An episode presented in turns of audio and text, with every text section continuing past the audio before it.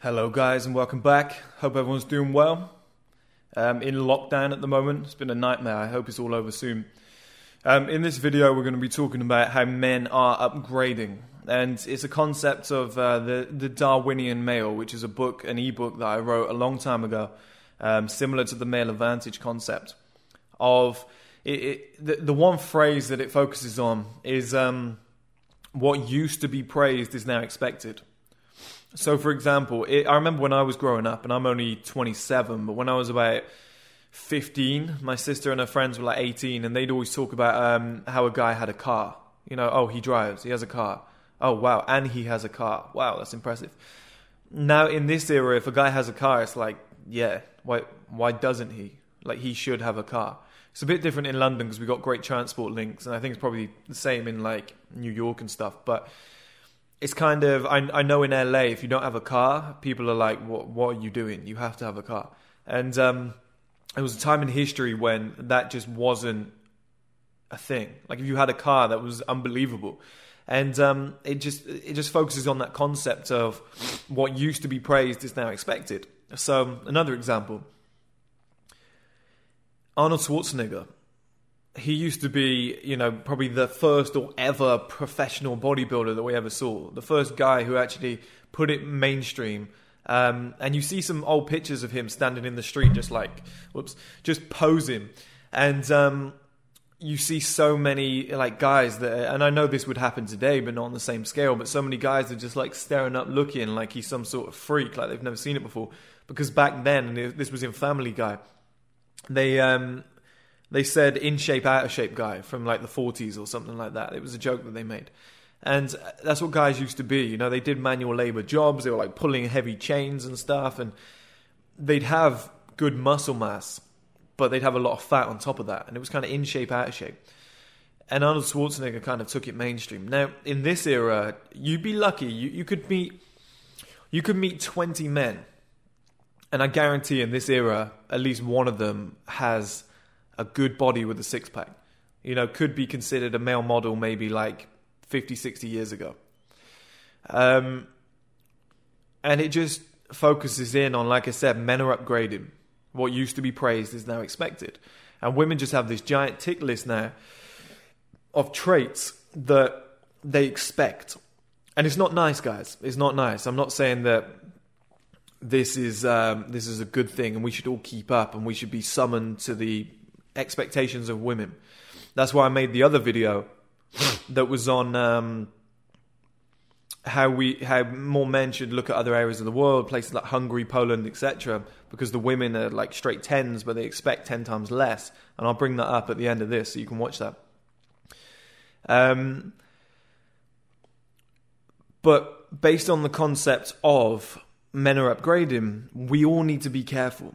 We all need to be careful because every generation, younger men see what their fathers did or what other guys in that generation did, and they kind of match it with ease and then add something to it. Or at least 20% of men do. So you see that your your dad was maybe, you know, he owned a business and he was earning 100,000 per year. And that back then that was celebrated massively, which it still would be today, but it was celebrated on a scale that we wouldn't see today. Um, that son may be like, okay, I'm going to outdo my dad. I know it's possible, so I'm just going to achieve that plus some. He might earn half a million a year. Now he's raising the bar. You know, every, it keeps raising. My dad lifted weights. You know, he's in. I'm not saying mine. My dad lifted weights. He was in pretty good shape. Okay, I'm going to go one above that. I'm going to get in better shape than he ever could. Or that the guys from his generation lifted weights. Now it's part of our culture. We kind of do it every single day. So it's squatting fat asses used to be rare. Now, like real, let's say, girls from the country, white girls from the country have now got asses like black girls from the city. And the whole cultures are changing where people are like, okay, I need to upgrade myself. I'm going to go and squat six days a week for two hours. Um, and the same's happening with men is we're seeing guys that are in great shape and we're like, oh, I could achieve that. Oh, I could get to that level. Every, especially with platforms like Instagram, you scroll through and you're like, oh wow, that guy's in that sort of shape. Oh wow, that person owns this. Oh, that person has this sort of life. That person's dressing like this. I'm going to start dressing like that. And the levels just slowly go up because we're all competing with each other all the time. And like I said, it's not nice, but it's the game. It's the game of life. We kind of have to play it or fall behind. and that's how I think the incels arrived. I think the incels were kind of that bottom 20% of men who were like, oh, it's lame to work out. It's lame to be in shape. It's lame to become successful. And they dropped down the pecking order as everyone else kind of rose up, self improved, and cared about themselves. And then that t- bottom 20% just gets smashed away by the wayside. And it's kind of, they've become, they've become incels through not upgrading, not improving, not moving with the times. Um, and all of us need to be careful of this Darwinian male concept of, you know, the survival of the fittest, how we're all butting heads every single day. And there's now, it used to be maybe five guys from a village would be competing for the best looking woman. Now it's like 50,000 guys all competing for one woman on Instagram.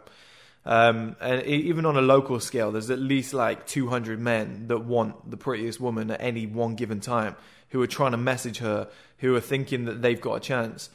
Um, and these guys are seeing other guys and going, oh, okay, well, he's, damn, he's in a better shape than me. I better get in the gym and get in better shape. Oh, that guy owns a BMW. I'm going to take one out on finance. And it's not a good idea. I'm not saying that, guys, but that's what I mean about this collision that's going on between men of we're butting heads over so many different components of yeah he's a good looking guy but i earn more money and i'm, a, I'm not a bad looking guy oh i've got all of that but also i'm in great shape no, I've got all of that, but also I know four languages. Like, eventually we're just going to have these guys that are just, they look like Anthony Joshua and they think like Elon Musk. You know, they've got all these traits, they're multi billionaires. It might not get to that scale for everybody, but I'm just saying, we're, the top 20% of men are dragging everything upwards and the rest of the population, bar the bottom bottom twenty percent, are kind of slowly following. And a guy who's average today, who's considered just normal average, take him back to 1920, 1930, he is killing it.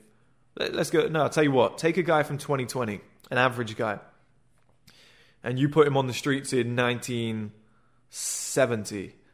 He's cleaning up. He's one of the most attractive guys.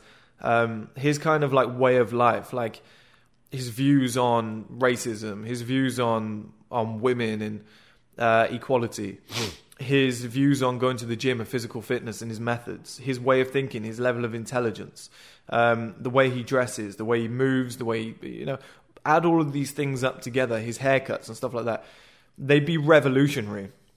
And people might be like, wow, this guy is a cut above, he's a level above. Even if the culture was the same, I still think that the way of thinking would just elevate you, or the way that you dressed, or the way that you, you know, all the methods that we know now, like orthotropics, all the things that we know about NoFap, like all MGTOW, you could easily like put all those into another generation and just be top guy quite easily. Um, and I think that it's only going to accelerate quicker. So all of us need to watch out, guys, because men are upgrading and I feel like if you don't play the game and go with the times, you're going to fall behind and be in that bottom 20% where you're like some 40 year old guy um, who is lonely, who doesn't have a lot going on, who's going to yoga classes to get in shape um, and to play catch up at a later stage in his life. And I just, I, I just find that quite sad. I just, you know, I always said that at the age of like 40, 50, if you're still like kind of the T boy getting bitched out by the boss, you did something wrong at some point. Um, and I think the time is now to keep upgrading, to keep moving forward, to keep finding, you know, where's this era going? Okay, so pretty much one in 20 guys now have a great body. I should probably start working out, you know, just in case this becomes the normality. Um, one in 20 men now have started a business and they're tr- pushing it forward and trying to achieve something big. I should probably start looking into that and see what I can do one in 20 men now know a language. They probably don't, but one in 50 probably know a language. Okay, that's something I want to add to my to my repertoire. Um, and I think just giving yourself these weapons all the time and just saying, okay, instead of instead of perhaps I want to have the latest iPhone, I want to have the, the biggest TV, I want to have the nicest car. I think focus on the traits, you know, the qualities that are going to drag you through. I think that's probably the best method here. You know, forget about the technology or um, going out to parties because this kind of revolution that we're in now is moving quickly. I'm, it, you know, the amount of guys now that are going and getting like hair transplants. There's like a new level of male beauty. I'm doing a documentary on this soon. I'm going to put it on our streaming platform, which I've actually built now. Um, I think it's going to be about three pound a month or thirty six pound a year. I think it's quite reasonable. Uh, at the start, I might make it free though, so look out for that, guys. When it's ready, I'll show you. It'll be in the app store. um, if you if if you can keep hearing me sniffing, recently turned vegan. Not recently, maybe a year ago, but now and again I get rid of all these toxins in my body. So that's like a method of upgrading. And I can just feel, I'm not ill at all, but my body just gets rid of all these toxins for like 2 days. And then after that I'm completely fine. But it's the weirdest phenomenon. And it, the second I might accidentally eat a product that has a tiny trace of milk in, streaming. Really interesting. Something to do with the toxins. Um, but guys, seriously, take this message and run with it because, like, I'm on your team. I, I hate this game of life where we have to keep doing stuff to impress women. But if you do want to stay up in that top 20%, you're going to have to start adding new traits to your life. You're going to have to start upgrading because the danger is you're going to get left behind, fall down that ranking, and maybe even end up in that bottom 20%. At 40, 50 years old, I don't think there's a lot you can do at that point. So watch out, guys.